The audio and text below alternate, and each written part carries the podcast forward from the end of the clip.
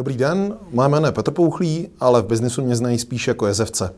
A chtěl bych vám ve videu, který budeme za chvíli s Robem dělat, povědět o tom, co dělám, co dělám jako konzultant, eh, co to je gamifikace a playful design, co dělá firma Court of Moravia, jim jsem kapitánem, a taky si povíme spousty zajímavých věcí z historie a nějaký typy pro to, jak váš konzultantský biznis můžete dělat líp. Milí přátelé, já bych vás chtěl přivítat do dalšího dílu našich rozhovorů na téma, jak podnikají profesionálové. A mým dnešním zácným hostem je Petr Pouchlý, specialista na gamifikaci, konzultant, podnikatel. Petře, vítej, díky. Ahoj. Díky nejen, že jsi přijel k tomuhle rozhovoru a jsi hostem našeho think tanku dneska odpoledního na volné noze, toho si velmi vážím. A ty jsi mi vlastně posílal nějaké svoje podklady, já jsem si jako tvoji práci sleduju delší dobu a mě tam jako v těch podkladech jako nadchla prostě jedna věc, že uh, ty jsi v podstatě vzešel vlastně z té komunity lidí, kteří uh, hráli za studentských let ty hry na hrdiny a v podstatě jako zabývali se designem jako Dungeons Dragons a tady těchto těch jako storybooků. Uh, Magic the Gathering a tady tyhle ty hry. A samozřejmě spousta lidí z toho vyroste, že jo? Prostě dorostou a začnou se věnovat jako v vozovkách seriózním věcem. Ty si vlastně podle mě jeden z mála lidí, kteří jednak nevyrostli z toho, zůstali v tom, že vlastně ta tvoje profesní dráha je pokračování vlastně toho, co ty vlastně děláš od, od malička. A zároveň si nepřešel třeba do, já nevím, do tvorby počítačových her, jo. Znamená, jak, jak se vlastně stalo, že jsi, že jsi zůstal u toho koníčku a jak, jaká byla ta story, bys jim mohl trošku nastínit vlastně lidem, nebo možná říct i na začátku, co přesně děláš dneska, jak jsi se k tomu dostal. Jo, já teda možná, já teda pozdravím diváky u televizních obrazovek, monitorů a tabletů. Nazdar. Uh, hele, na Soundcloudu to taky. Je, to je, a na Soundcloudu teda, vy co jenom slyšíte, tak to jsem já, ten hlas je to autentický. Hele, uh, ono je to trochu jinak, jo. Ve skutečnosti uh, myslím si, že uh, ještě v té otázce se malinko láme to, že uh, naše generace pro ně ještě nebylo normální zůstat v tom, co ji bavilo prostě za puberty a za nějakých prostě vysokoškolských studií a potom to za něco vyměnili, protože přeci to je ten dospělý život a tam předtím je to to jinožství nebo ta, ta doba her. A pro dnešní generaci už je to mnohem normálnější. A já jsem jenom jako zůstal, ono to taky samozřejmě se mnou trochu vyrostlo, a rozhodně témata, které mě zajímaly v pubertě nebo v rané dospělosti, nejsou témata, které mě na těch hrách zajímají dneska. A na druhou stranu plně respektuju, že ti, kdo to dneska hrají, v tom zase znovu hledají to, co prostě každý ten věk potřebuje. Co, co to znamená? Co tě zajímalo tehdy, co tě zajímá dneska? Tak samozřejmě na začátku v těch hrách to bylo především o hrdinství, boji, pokladech, princeznách, potom se to přerodilo vlastně společná hrdinská parta, parta přátel, která se scházela, my jsme se scházeli každý pátek večer ve sklepě, jsme zabrali takovou sklepní místnost v domě u kamaráda a opravdu pátek co pátek jsme poctivě prostě seděli u toho dračího pěte a pařili. A dokonce naši, naši mě zpočátku podezřívali, že tam jako neberem drogy, pak už, pak už v tom pokročilejším věku jsem trochu si myslel, že by byli raději, kdybychom brali drogy, než tam prostě zabíjeli nějaký skřety. A postupně, postupně z té hrdinské cesty, vlastně z toho jakoby hlavně zabíjení a radosti házení kostkama hraní v podstatě deskovky, jenom s tím příběhem kolem, se vyvinulo hledání nějakého jako vyššího smyslu, hledání vůbec nějaký jako osobní odvahy, uh, nějakého hrdinského příběhu. Jo. Vlastně uh, přerodil se ten příběh z toho za každou cenu chci vyhrát v to, jak naplním osud té postavy tak, aby byla zajímavá, aby to toho čtenáře hmm. třeba nějakým způsobem nadchlo, nebo tady to nebyl čtenář, ale, ale hráč, ale trošku mm. uh, jsme nad tím přemýšleli tou vypravickou perspektivou. A pak vlastně přišla druhá vlna her, uh, kde uh, jsme hráli Vampire the Masquerade, což ještě věřím, že do budoucna přijde, proč ta hra je vlastně důležitá a myslím si, že strašně moc. A tam to bylo o tom, že člověk hrál jakousi antihrdinu. Jo? Najednou sice byl upír, člověk, když si představí Twilight, tak si řekne, ježiš, to, to byla za blbost. Ale ono ve skutečnosti to byl antihrdina, který bojoval o ztrátě lidství. Ten, ten upír v podstatě po té, co se stal netvorem, tak neustále bojoval s tou vnitřní bestí v sobě. S tím, jestli nechá vít na povrch to zvíře a půjde a někoho zakousne a vysaje hmm. ho prostě do sucha, a, a víc a víc se tím bude jakoby propadat mm. trochu tomu zlu, nebo té temné stránce, tomu, tomu Luciferovi, a nebo jestli uh, proti tomu bude bojovat, a svým způsobem se bude snažit být víc mm. lidský, než většina lidí v tom světě, který ještě samozřejmě ti autoři popisují jako hodně temný a dekadentní. Mm. A tyhle ty příběhy uh, vlastně nahradili potom to dračí doupě. My jsme ten Empire Maskery hráli hodně a hráli jsme ho pak i naživo, vlastně formou LARPu. To bylo moje první setkání. Jenom bys mohl přesnit, co je LARP? LARP je Diváky. takhle, uh, pokud samozřejmě znáte Dračí doupě, uh, jako hry na hrdiny, nebo Desková hra. games, hmm. v podstatě deska, kde sedí parta přátel kolem stolu, jeden člověk to vypráví jako vypravěč, ostatní hrají svoje postavy a společně prochází nějakým příběhem, tak ten uh, LARP je v podstatě to samé, ale naživo.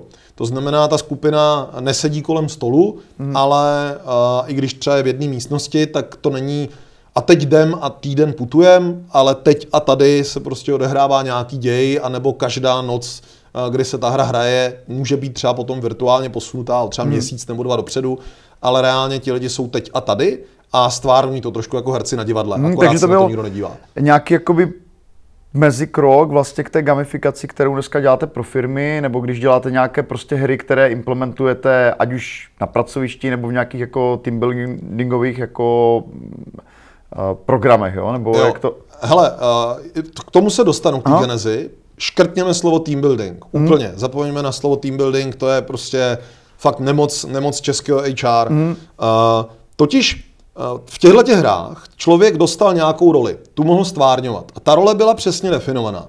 On si uvědomoval, kde jsou její síly a slabiny. Abych mohl hrát virtuální postavu, potřebuju si umět představit nějakými statistikami, jak je eh, silná, obratná, jak je třeba inteligentní, charismatická, jaký má dovednosti, co, co umí a co hmm. vlastně můžu v té hře jako použít. Samozřejmě ty příběhy byly staveny tak, aby postavy využili ty své zvláštní schopnosti a každá z nich byla něčím unikátní. To znamená, někdo uměl odemykat zámky, někdo se uměl dobře prát s velkýma příšerama, někdo uměl uh, udělat nějaký magický efekt, někdo uměl vyléčit zraněný kolegy. A tahle ta týmová spolupráce, která se vlastně dneska obrovsky přenáší v e-sportech typu uh, Counter-Strike, Dota, LoLko, uh, teďkom Overwatch nově, hmm. je hrozně důležitá jako týmová spolupráce. No a tady jsme už jenom kousek od toho, co vlastně dneska eh, hýbe světem. To jsou v rámci těch eh, firm vlastně vysokovýkonnostní týmy. No Jasně. ale průšvih je, že v tom vysokovýkonnostním týmu mi málo kdy někdo definuje tu roli. Mám nějakou roli danou jakože OK na vizitce, ale co vlastně doopravdy znamená a jaký hmm. znamená kompetence, dovednosti, atributy, povahové vlastnosti, eh, nějaký vztahový soustažnosti, ať už s organizací, nebo se societou, nebo s projektem, to už jsou věci, kterými se drtivá většina organizací nezaobírá. Samozřejmě jasně jsou hráči, co se tomu věnují na globálním trhu a dělají to dobře, mm. ať už napřed diagnostiku a potom nějaký kompetenční modely. Realita v českém HR, alespoň tak, jak jsem ho měl možnost poznat, i když vemu Check 100, tak kompetenční model je buď mýtus, anebo jakási sbírka tabulek, který neodpovídají vůbec ničemu. Ale přitom je to to klíčový, podle čeho ty lidi vybíráš. Představ si, že bys měl sám sebe napsanýho jako roli a viděl si tam ty tvoje dovednosti vytažený do nějakých stupňů, třeba já nevím, 1 až 10 a u každého toho stupně jsi věděl, že to chceš zlepšit, tak potřebuješ něco nastudovat, něco udělat praxí, nazbírat zkušenosti. A v té hře ty zkušenosti sbíráš na začátku zabíjením skřetům, mm. potom prostě řešením nějakých politických, morálních dilemat, uh, ale rosteš. Ta hmm. postava se vyvíjí a ty principy toho, že se vyvíjíme a rosteme k nějakému mistrovství, jsou vlastně pro nás hrozně přirozený. Ta práce k mistrovství, ať už vem Gladwellových 10 000 hodin, uh, nebo jenom jako touhu po dosažení něčeho, abych pak buď hledal dál, nebo se nějak profiloval, tak je pro nás hrozně důležitá. A když to vztáhnu k těm firmám, to, co my děláme, je, že vlastně tuhle logiku mm-hmm. jim vizualizujeme a pracujeme s ním v rámci nejrůznějších částí běžného firmního života. Jasně. Jestli se můžu zeptat. Uh, takže chápu jako tu hypotézu, že vlastně je možný přenést v podstatě ten LARP, nebo tu uh, koncept, ten koncept, ten koncept té hry v reálném mm-hmm. světě vlastně do nějakého firmního prostředí. Jako mm-hmm. beru to jako hypotézu, že jo.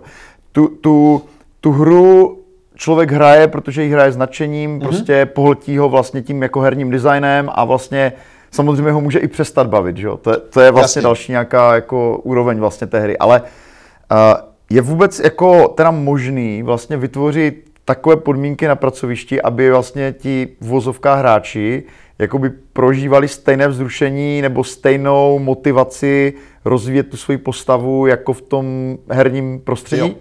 Ano, ale a teď to ještě rozdělme. Jo? Podívejme se na to, že jestli z toho děláme hru, anebo jestli si z té hry bereme mechaniky. Když si z té hry bereme mechaniky, ta hra samotná, ten princip rolový her je o tom, že si lidi vypráví, hmm. že povídají příběh a ten příběh se rozvíjí. A v tom příběhu chtějí být hlavním hrdinou. To je v podstatě reálný život.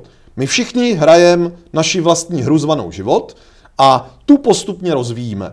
Dosahujeme nějakých úspěchů a někdo to má nalajnovaný více, někdo méně. Hmm. Všichni vzpomeneme určitě pana Nadeníčka, první dítě, dovolená v Jugoslávii, auto, druhé dítě, druhá dovolená v Jugoslávii nebo Bulharsku, což nám tenkrát připadalo trošku směšný, ale vlastně celý náš život je tak designovaný. My jdeme do školy, v té škole je ten design první stupeň, druhý stupeň, střední škola, bakalář, magistr, Někteří hráči Jasně. potom hrají ty doktoráty a docentury a profesury, až skončí prostě u Zemana. A uh, což jako nevím, jestli je ultimátní výhra, ale prostě tak je. A uh, samozřejmě ta motivace není skončím s jenom tím titulem. S tím se váže ta profesionalita toho, opravdu ten titul jenom dokazuje, že já jsem dobrý. Takže v ten moment ta mechanika není sama o sobě to, proč to hraju, hmm. je jenom jakýmsi zdůrazním toho, že jsem dosáhl nějaký milníku na své Tohle cestě. chápu, to, já teda chápu, že jsou teda dvě úrovně, kde se to dá implementovat. A jestli teda je vůbec možný jakoby dosáhnout té vyšší úrovně, kdy to vlastně ta práce, jakoby uplatněním, díky uplatněním těch herních mechanismů je tak jako vzrušující a zábavná, jako mm-hmm. v podstatě ta hra, že jo? jo to, tohle to, byl můj dotaz. To, o čem jsem teď mluvil, je gamifikace. To jo. znamená, beru ty prvky, proč fungují hry mm. a v podstatě stejným designem dělám jakoukoliv i třeba někdy rutinní práci. U té rutinní práce to spíš slouží k tomu, abych získal nějaký základní návyk jo. a naučil se něco dělat, mm. než že by mě to jako mělo extra bavit a, a dělalo z toho hru. Když se ale podívám obráceně, z toho pohledu můžu si udělat ze své práce hru a opravdu ji beru jako hru, ano, lze to. A já třeba upřímně za to, když eh, vyřizuju maily nebo, nebo řeším věci v CRM nebo v nějakým RPčku, pro mě je to hra. Já prostě hraju ty questy, které jako quest na dnešní den zní. Vyřídím tohle, tohle, tohle a tohle. A když si to odškrtnu, tak z toho mám ten dobrý pocit.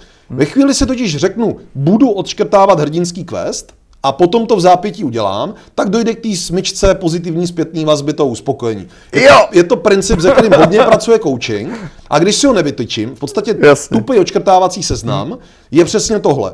Ale pokud to zaobalím do nějaké širší hry, a nebo třeba opravdu nechám prostoupit do té firmní kultury nějakým způsobem i ty hravý prvky, to nikoliv jenom toho, uh, tu hru striktně systémově, hmm. to, co Kaloa nazývá vlastně uh, ludus, jako ta samotná hra, ale nechám tam paidiu, nechám tam tu hravost, to, to, že si hraju na a vyhrávám si s tím, tak v ten moment můžu i do běžného pracovního prostředí dostat vlastně prvky hravosti do té míry, že mě baví užívat si ten pracovní postup. Hmm. Upřímně za to, generace, která už dosáhla nějakého mistrovství ve svém oboru, hmm. už nepotřebuje tuhle tu hru kolem toho dělat. Jako můj táta, když mu řekl, hele, pojď si udělat z tvý práce hru, tak mi řekne, hele, za mnou jdu vidět výsledky. Hmm. Já dělám něco, co jako dává hlavu a patu a já si na to nepotřebuji hrát. Prostě jako já vím, že v tom životě potřebuji pracovat, zároveň vlastně dělám něco, co mě baví, v čem jsem dobrý, v čem ostatní mě respektují, že to hmm. umím a uh, tak to dělám. A prostě tak to je a nepotřebuji si z toho dělat hru. Jasně. A je to v pořádku, ale upřímně za to, uh, dneska je spousta oborů, který nemají za sebou žádný viditelný výstup. Jo. Jinými slovy, já dělám jako programátor někde tři měsíce a nevidím, kam to je. Zvlášť, když jsem třeba tester jo, nebo, nebo nějaký ladič chyb, tak v ten moment hledám nějaký prvky, které mi to umožní mm. zatraktivnit a pokud se to prolne tou firmní kulturou, nebo aspoň nějakým prostě týmem, oddělením uh, nebo nějakou částí té firmy, tak to může dávat hlavu a patu, protože to zasazuje do nějakého rámce a ta hravost tam potom převezme, ano, baví mě to právě protože to je hravý a podporuje to. Chápu, chápu. Já možná ještě teda jednu věc, co mě zajímá, protože jako je to extrémně zajímavé, si myslím. Je dobře, že jsme se to zajím, zastavili. Uh, když hraješ hru, tak jako víš, že to je hra. Že jo? Mm-hmm. To mhm. znamená, to ti jakoby do značné míry jako odlehčuje to rozhodování a prostě zkoušení, mm-hmm. jako inovuješ, zkoušíš věci, které prostě protože si hraješ. Že jo? A jakoby bereš to, že případná chyba nemá nějaké fatální následky. Mm-hmm. Ale vlastně v tom reálném prostředí třeba těch firm, jako je problém v tom, že prostě ten zbytek zákazníci, mm-hmm. jo, prostě tu hru nehrajou. Oni prostě očekávají jako předvídatelný kvalitní výsledek, kde prostě mm-hmm. není moc prostor pro ty chyby, jo, který vlastně jsou často tím produktem té hry. Takže jak vlastně řešíte vlastně ten interface mezi firmou, která si hraje a mm-hmm. jakoby řekněme, má to na háku, protože to je hra, a, nebo ne, ale jako, Jasně, rozumím, rozumím. chápeš, jak to myslím. A, a vlastně jako zákazníkem, který jakoby není moc nakloněný jakoby interpretovat to jako podle nějakého herního principu. Jo. Takže jak, jak se řeší vlastně ta, ta hranice vlastně? To je velmi zajímavý. Předně to, že je to hra, neznamená, že to lidi mají na háku. Ve skutečnosti no, jako, ono je to víc angažuje. Chápu. Uh, dělali hrozně krásnou studii, já teď můžeme potom pod, pod ten rozhovor dát odkaz, jo? ať to není jenom jako, že říkali američtí inženýři. A uh, udělali krásnou studii, že jakákoliv aktivita podaná jako hra v těch lidech zbuzuje pocit, chci se jí účastnit, pokud jsou z generace, která již hry bere jako normální. Kde bojujeme s předsudkem, já už jsem dospělý, nebudu si hrát, mm. tam je to těžký. Ale pokud se budeme bavit tam, kde se zaměřujeme primárně, to znamená generace Y a Z, což je furt 40% pracovního trhu, takže pro nás biznisově dost v pohodě, tak pro ně už to, že je to představa hry, to, že je tam hravý prvek a že jim je to podáno nějakým způsobem, znamená, že víc chtějí. A to stačí. Mm-hmm. A uh, co se týká toho, jak jde výstup ven, ten ve skutečnosti klidně může být hravý i pro toho zákazníka, pokud do té hry vtáhnu. V Customer Experience je ta hravost v podstatě, nebo ty principy gamifikace, využívaný násobně víc, než vevnitř ve firmách. Hmm. V tom HRu, uh, jako je to zpravidla není tím, že uh, to znamená změnu firmní kultury, hmm. na což obvykle nemá ten HR ředitel pravomoc, nebo z toho má obavu, nebo něco. Zatímco udělat jednu kampaň pro klienty, s tím se Chápu. experimentuje o Takže odpověď je zkrátka jakoby pracovali na tom Vtáhnout interfejsu. klienta do hry. Jasně, Jasně, super, díky. Naprosto. Uh, moc díky za tenhle skvělý úvod vlastně do toho myšlení, do toho, co děláš. A myslím, že to i dobře vysvětluje tu genezi, vlastně, jak jsi se dostal k tomu, k tomu co vlastně tu tvou pracovní náplní. A kdybys to měl jakoby podat ještě fakticky, jako jaký díl je třeba těch konzultací, nebo co vlastně děláte, jakoby, co jsou ty mm-hmm. praktické služby, protože tohle je rozhovor o podnikání, znamená, co jsou, v čem spočívá tvůj biznis a vlastně jaké služby vlastně těm klientům poskytujete, z tohle, mm, tenhle jasně. ten koncept obecný převedl ty jakoby podnikatelské reality. Naprosto rozumím. Uh, základní plíře, ze kterých vycházíme, to znamená to, co opravdu ten playful design a gamifikace dělá, což ještě zdaleka neznamená, že to třeba je primární můj biznis, k tomu se dostanu hned v kroku dva. Jo? Uh, to, co to dělá, je, že to zvyšuje jako zapojení toho uživatele. A to chceš. To je princip marketingu, aby se ten zákazník zapojil. Hmm. To je princip uh, všech uh, vlastně HR partneringu, uh, motivace různých jakoby vnější zaměstnanců. Ty vlastně chceš, aby všichni tví zaměstnanci byli trochu jako spolupodnikatele, aby jim záleželo na tom výsledku hmm. a skrze nastavení dobrých pravidel, což vůbec neznamená, že to je hra, ale skrze nastavení dobrých pravidel a využití těch principů Teď zapomeňme na hru, ale nazveme to principů antropologie, behaviorální psychologie, eh, sociologie eh, spojené dohromady, tak vlastně buduješ trochu z toho týmu kmen. Nemusí to být vyloženě herní kmen, ale je to prostě skupina, který jde o stejný cíle. Hmm. Rozumí té herní desce, kde hrajou. Rozumí, jaký karty jsou rozdaný. Chápou, kde náhodou ovlivní. Rozhodnu se, kterou figurou ze čtyř pohnu, když mi padne něco na kostce, a kterou náhodou neovlivní. Prostě hmm někdy nenaděláš nic, padla dvojka, i když si potřebáš čtyřku, jo? A s tím musíš bojovat. Už jenom tahle transparentnost, to je totiž to, co na hrách lidi baví, je, že když na ně kouknou, tak ví, jak dlouho zhruba bude trvat, co se od nich očekává, co hrajou. V reálném životě to často neví. Takže jediná hra, kterou rozehrávají s jistotou, jsou vlastní potomci. Protože v podstatě jenom opakují to, co už z života znají. Mm-hmm. Takže to, co my pomáháme těm organizacím, když Eh, tam dochází k nějaké dichotomii mezi biznesem a práci s lidma. Jinými slovy, ty lidi nevidějí ten biznis, nevidějí ten smysl. Někde je to abstraktní problém. Naše typické zadání jsou Třetí patro se nebaví se čtvrtým. Vládne tu taková obecně blbá nálada. Nikdo nemá rád zákazníky. Tyhle ty dvě oddělení vedou otevřenou válku. Nějaký dvě oddělení potřebujeme spojit dohromady, oni se brání změně. Chceme něco nového zavíst, všichni nás tím vyfakovali. Logicky, jo, protože nikdo nemá rád změnu a každý by chtěl, aby to bylo tak jako předtím. A vlastně posunutí těch lidí, ať už skrze nějaké herní simulace, nebo jenom práci s nima skrz uh, human-centered hmm. design, uh, ideálně se zapojením právě nějakých prvků zážitkové ekonomiky a gamifikace, jim pomáháme transformovat tu cílovku a zapojit ji. To zapojení hmm. je ten první pilíř, který vlastně je někde jako to core, jo, to jádro. Vedle zapojení je to lojalita.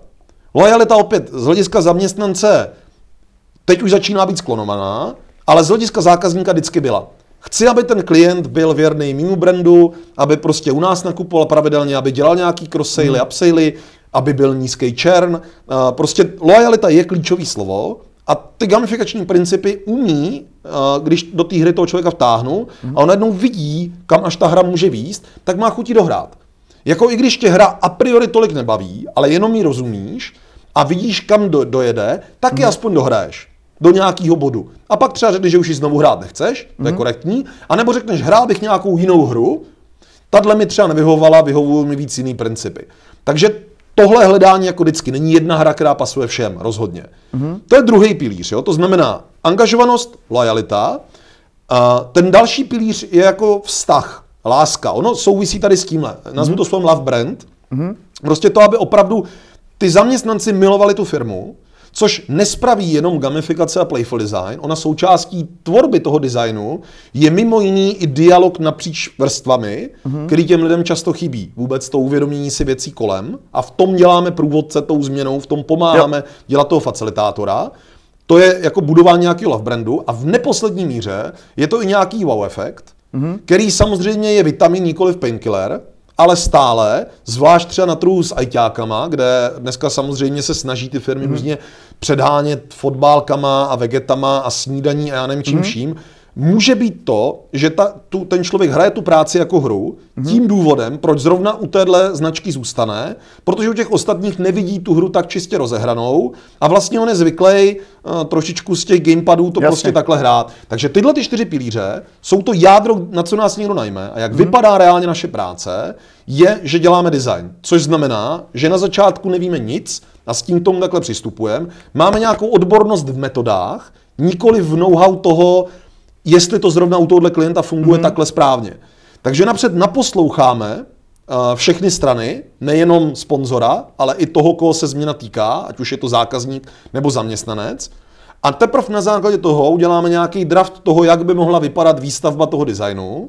S tím draftem zase uděláme nějaké odsouhlasení, pak rozpracujeme ten koncept. Jo otestujeme ho, jestli jako žije a když funguje, tak uděláme nějakou finální verzi. To znamená, hmm. než se začne něco, uh, ať už programovat nebo, nebo finálně ladit, tak jsou předtím ještě týdny uh, rozložený spíš do měsíců, ale jako jsou to týdny práce, než to může vzniknout. Tady hrozně narážíme, protože hmm. design není ještě zvyklý český trh nakupovat. On je zvyklý nakupovat hotové řešení a ty hotové řešení, když Aha. jako musíš vyrobit, tak málo kdo má to designové myšlení. Paradoxně tomu víc rozumí průmyslový, uh, průmyslový podniky než uh, bílé límečky. Bílé límečky totiž si zvykli nakupovat až řešení. Bezva, děkuji za upřesnění, jak, jak vlastně probíhá to, ta implementace. A v té druhé části toho našeho rozhovoru bych se tě rád ještě zeptal právě na kontratování, jednání s tím zákazníkem a vlastně věci, jak ty funguješ jako konzultant. Mm-hmm. Pokračujeme v rozhovoru eh, s Petrem Pouchlým. Petře, eh, ty si nám vlastně vysvětlil poměrně detailně, jak pracujete. Eh, teď mě zajímá další věc, vlastně, která je blízká vlastně té podnikatelské téma. Jak vlastně pracuješ s lidmi, kteří tě oslovují, jak probíhá vlastně vyjednávání o zakázce, kontratování, jako jak, jak je tvůj proces vlastně, mm-hmm. Řekněme, vyhodnocování těch lídů, jo, nebo jestli sám děláš nějaký prodej, jak, jak tady tohle to probíhá. Ty jsi samozřejmě aktivní, jako máš eh, často nějaké přednášky, jo, to znamená, eh, popularizuješ tu gamifikaci, znamená si v roli toho člověka, který dělá jako velmi přínosnou osvětu v tom oboru, takže předpokládám, že i tohle ti přináší nějaké jako mm-hmm. příležitosti, ale jak vlastně pracuješ s tím konkrétním člověkem, který už tě osloví nějak, nebo jo, se kterým ty se setkáš? Hele, slyším tam dvě roviny. Jedna, jakoby, jak vůbec se stane, že ty lidi nás osloví, OK, to teda nechám stranou, a ta druhá, co se stane, že k tomu kontaktu. Jo. Mm. A z pravidla to začíná nějakou schůzkou, Uh, někde se sejdeme, jo? ať už jsme si to předtím domluvili, narazili jsme na sebe virtuálně, nebo třeba někde na konferenci. Pro nás networking a konference jsou jako hlavním uh, prostě lovištěm, když to uh, jako trochu zvulgarizuju. Tam se hraje totiž, tam, tam se hraje, hrát. Přesně tak, tam se hraje. Takže to je, to je to, kam chodíme hrát tu party. No a potom na té první schůzce si spíš definujeme, uh, jaký jsou potřeby toho klienta. Takže o... on ti zavolá, že by se chtěl sejít. Jo. A tak... ty jedeš bez problémů, prostě zajedeš nebo se setkáte na jo, Skypeu? Jo. Nebo, jo? Uh, ano, buď je, to, buď je to po Skypeu, nebo je to naživo. Samozřejmě v rámci republiky je to naživo, v hmm. rámci uh, zahraničí už ten Skype začíná být jako uh, lehce efektivní.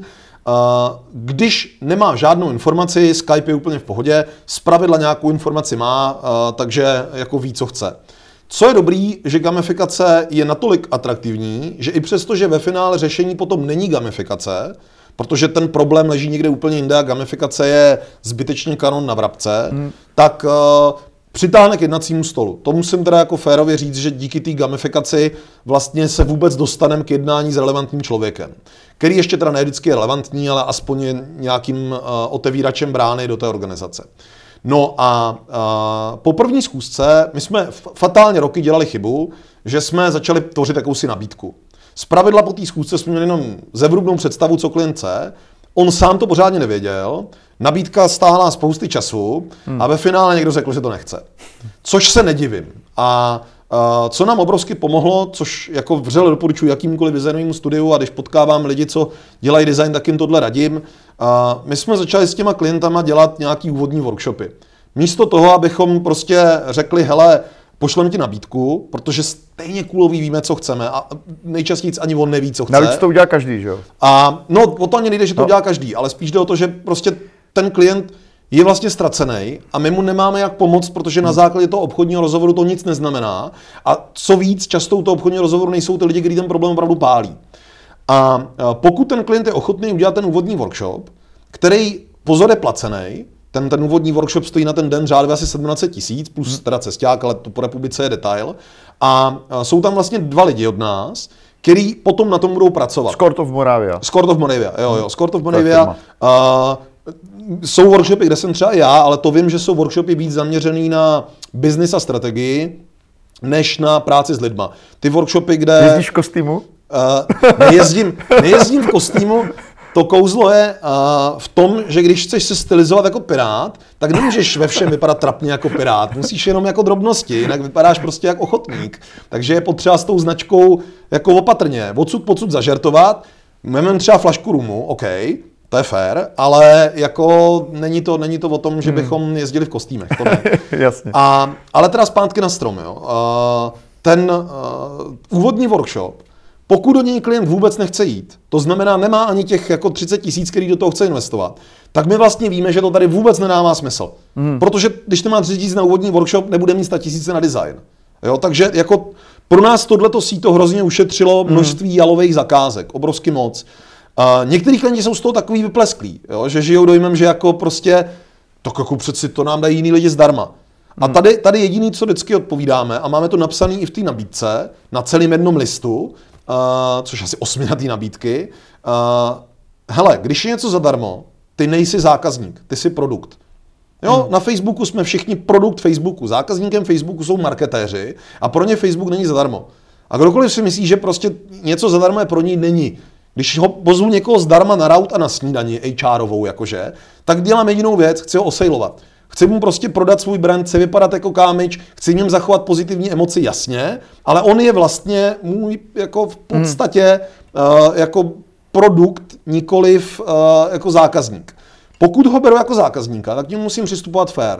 To znamená, pokud já na tom workshopu chci analyzovat jeho potřeby a rozkrýt mu, co se s tím dá dělat, což furt výsledkem může být, že řekne, tohle je pro nás příliš veliký, víme, že tady je problém, ale ještě si potřebujeme poladit napřed vnitřní věci, než k tomu pustíme mm. vás, nebo něco takového, tak mi řekneme fajn, to je korektní, my jsme z nás čas dostali zaplacený, vy jste nás viděli prostě v práci, jo, s žaludkem nějak jsme se poznali mm. a buď pokračujeme a potom už umíme tu nabídku udělat i v nějaký Super, takže- představě. Vy vlastně přijedete z toho workshopu mm-hmm. a teď vlastně s odstupem třeba několika dní mm-hmm. máte nějaký další kol, nebo jak, S odstupem jak to několika probíhá? dní my, my vlastně na základě toho, co jsme naposlouchali na tom workshopu, proto jsou tam od nás dva designéři, jeden ten workshop vede a druhý v podstatě jenom sleduje a zapisuje. Jo. Takže eh, my z toho vyrobíme z toho vodního workshopu nějaký výstup pro klienta, to znamená, trošku si to můžeš představit jako... shrnutí, závěry, Jo, nějaký- shrnutí závěry. Hmm. Uh, často je to spíš ale materiál, který i třeba jako zvlášť těch lidí workshopů naše grafička udělá jako v pěkném uh, vizuálu, protože to ty lidi obvykle potřebují ještě prezentovat někomu Ano. ve své vlastní firmě, aby jim na to taky dal ten budget, takže jim tím pomáháme k tomu, že dostanou Takže to je vlastně, vizuál. ten výstup je podporou té nabídky. Podstatě. Ano, výstup je podporou té nabídky a nabídka vzniká teda jakoby samostatně, mm. kdy upřímně za to stejně ta nabídka je, hele, teď potřebujeme udělat fázi hír, naposlouchat si u vás, jako jak vypadá situace a podle toho teprve budeme dělat nějakou fázi designu. A fáze hír je plus minus třeba nějaký desítky hodin, my máme hodinovku jasně danou, takže se pohybujeme u té fáze hír obvykle někde mezi 70, 80 až 300 tisíci. Jo, podle Eh. toho, jak velký eh, vzorek zkoumáme. Ty už uh, víš, když dáváš tu nabídku, jaký zhruba má ten klient rozpočet, nebo jako je to nějaký guess game? Tak, uh, tohle je jedna z věcí, kterou opět jako, pokud klient nechce říct, kolik má rozpočet, tak v podstatě s ním nevedem dál moc diskuzi. Jako upřímně za to jsme pochopili, že jedině ti, kteří ví, za co hrajou, hmm. uh, jako jsou hodnotní spoluhráči. Prostě lidi, co by si něco koupili, ale vlastně neví, jestli na to někdo dá Jasně. jako 100 tisíc nebo 10 milionů, hmm. tak jsou úplně jako irrelevantní a jako upřímně za to si ani myslím, že na své pozici nákupčího nemají co dělat. Jo. Ještě potom extrémní mm, jako průšvih jsou lidi, kteří by něco nakoupili, ale ten nákup za ně dělá někdo, kdo nás v životě neviděl a jsou nějaký prostě parazitický značky, který vyloženě to předhazují jak maso psům, prostě nákupčím a ty nákupčí po půl roce střídají, aby si nedej bože nevyrobili dodavatelský odběratelský vztah, ale to potom vypadá jak stavba hmm. našich dálnic, Jasně. takže do toho vůbec nejde. Takže znáte rozpočet a dáváte nabídku, která je v podstatě šitá už na ten rozpočet. v podstatě ano, Co když tam je nějaké oddělení typicky ve větší firmě, které má za cíl že, optimalizovat náklady a jakoby pustí se do toho vyjednávání. Prostě chtějí mm-hmm. prostě slevit, chtějí prostě nějak, jak, jak reaguješ je- vlastně na, na aktivity vlastně těchto těch jakoby protisil v té firmě, jako řekněme, že to je součást hry, že jo, vyjednávání hra. jasně. Takže jak vlastně reaguješ, když se do toho pustí jako schopný firmní vyjednavač, který chce hrát tu vyjednávací hru? Jo, uh, my jsme tím, že hrajeme jakoby v řádu 100 tisíců nebo, nebo jednotek milionů, tak jsme nikdy nepotkali žádného schopného firmního vyjednavače. Hmm. Uh, z pravidla nám dojde mail, což je tak veškeré vyjednávání, nebo někdo zavolá. Uh, když už teda, takže jako nazvat to vyjednáváním, to, to je sci-fi, jo. Ale rozumím, kam, kam míříš s tím z korporátu, jako přeci jenom, kde jsme hráli v úplně jiný částky, nějakou zkušenost mám, nemalou.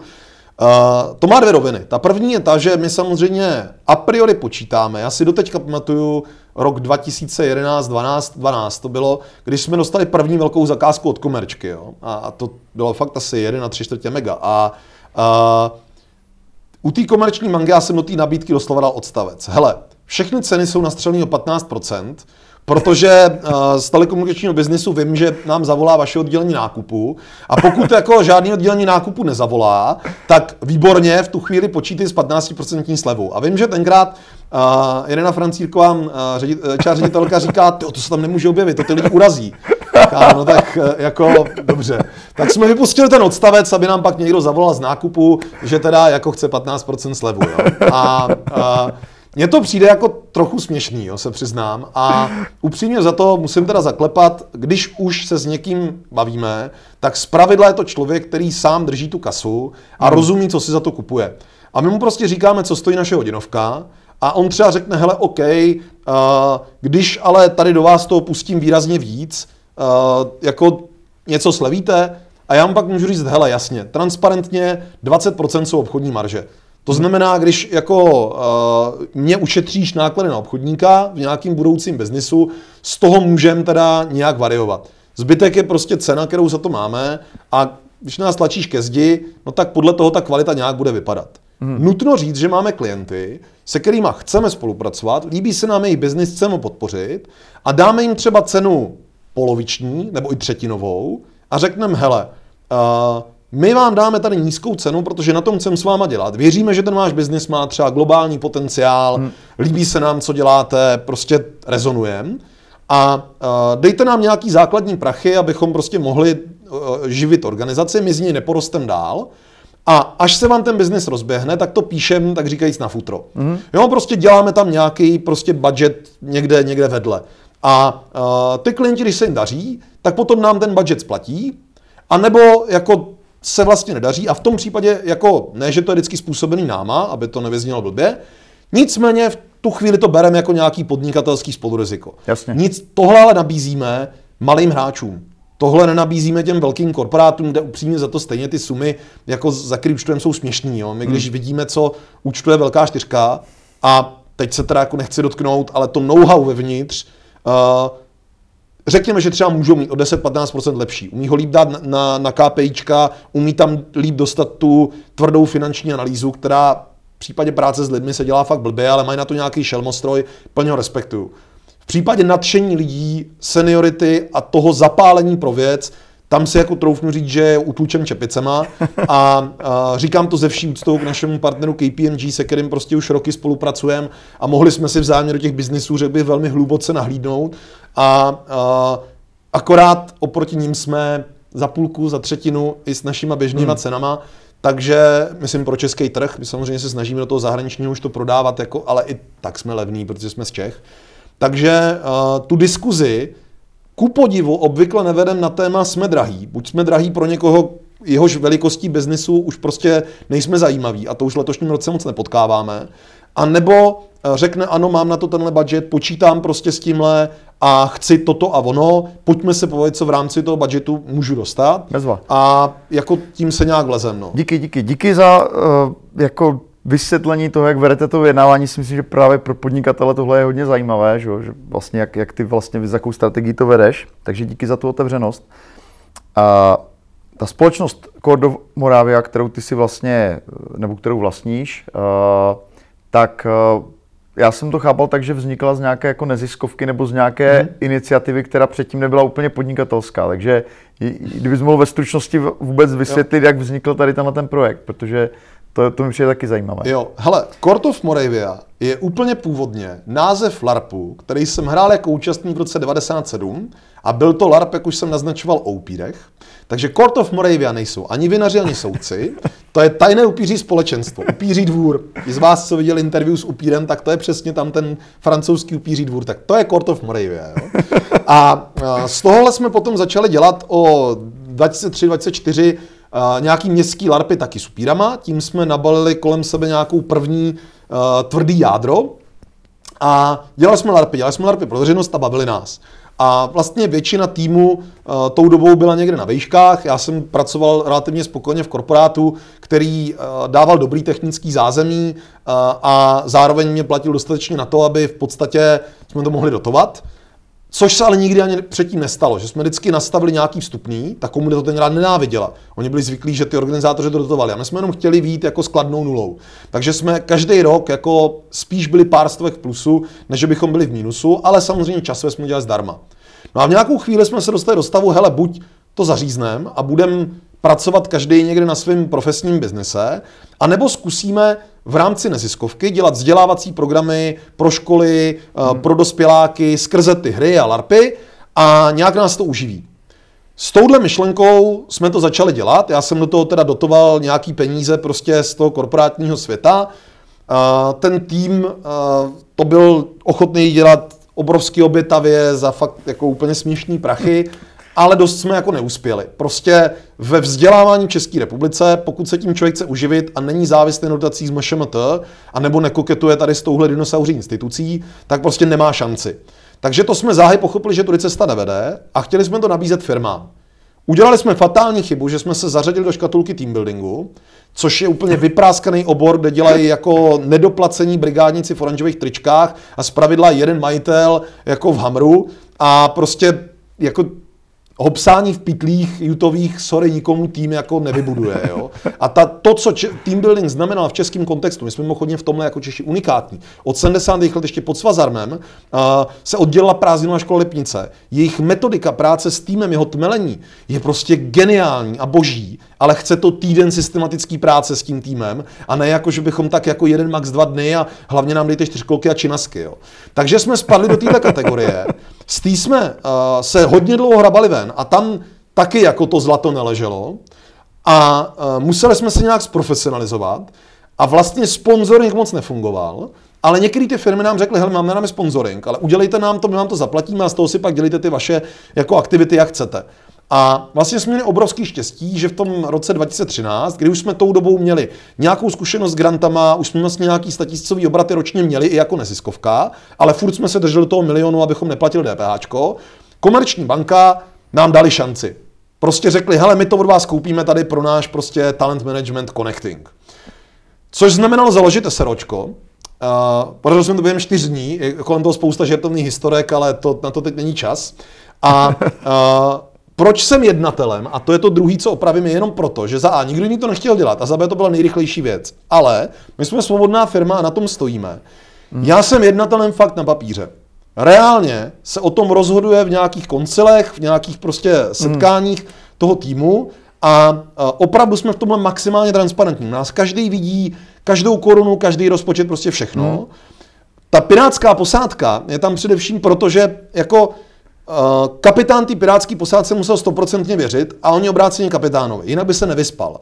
Prostě navzdory tomu, že to byla banda hadlořezů a vlastně v podstatě vyvrhelů společnosti, mm-hmm. tak právě proto mezi sebou potřebovali ctít nějaký trochu muklovský kodex, jo? Jako, jako vyvrhelé mezi vyvrhely. A my jsme vyvrhelové na poli HR, takže vlastně v tomhle uh, malinko jako my opravdu jako archetypálně jsme prostě ten rebel. Kopem proti těm věcem, které jsou tam zažitý a ty značky, které chtějí být mladý a fresh a jít dál, ty jdou s náma a prostě ty rigidní dinosauři, který to chtějí dělat tak, jak v těch devadesátkách, tak prostě my nemáme šanci, ty se s náma nebaví. Oni si to jako poslechnou, ale potom prostě napíšou, že no, jsme není příliš radikální a vulgární a divocí a že ty lidi si hrát nebudou a uzavřeno. Jo? Hmm. Ale my se držíme těch, kteří nás podporují a vlastně komerčka nám tenkrát ten první velký kšeft, kvůli kterému jsme založili SROčko, a od té doby byla i SROčko i neziskovka. My doteďka děláme nějaké aktivity opravdu jako neziskový, eh, podporujeme eh, naradní studenty z Jihomoravského kraje, eh, děláme sem tam prostě totalitní simulaci,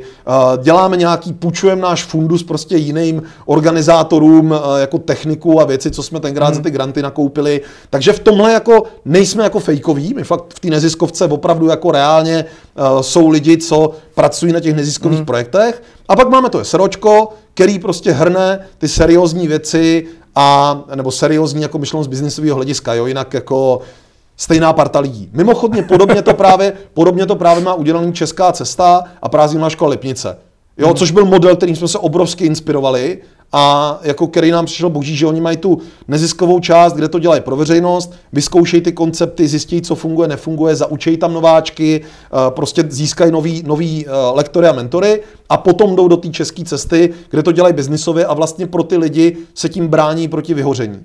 Jako, že, že můžou dělat i s tou cílovkou, která je baví, která je zajímá a ono někdy, ta práce s tou cílovkou v korporátu, byť já teda musím opravdu zaklepat, my máme božský klienty. My už když opravdu s náma někdo to martýrium, že do toho rizika jde, tak jsou to fakt jako obvykle firmy, které jsou jako naladěný na nějakou relativně dobrou notu, Eh, chtějí, jsou do toho nadšený, jako strašně dobře se s nimi pracuje, jo. Což svým způsobem je taky dobrá obrana té značky. To je jako největší síla brandingu, byť jako mm. tenkrát nám jsme si vůbec neuvědomili, že tím, že se nesnažíme k těm lidem mít upjatě a prostě přistoupit na jejich hru zlatých klik a mramorový schodišť, tak vlastně jako nacházíme ty partnery do hry, který chtějí a řekl bych, že trochu jako přitahujem tu podobnou náturu těch lidí, kteří chtějí tu změnu v té firmě razit a my jim můžeme být pomocníkem. Petře, já ti děkuji za rozhovor. Já děkuji za pozvání. Jsem nadšený a fajn. doufám, že se to divákům bude líbit. I vám děkuji za pozornost.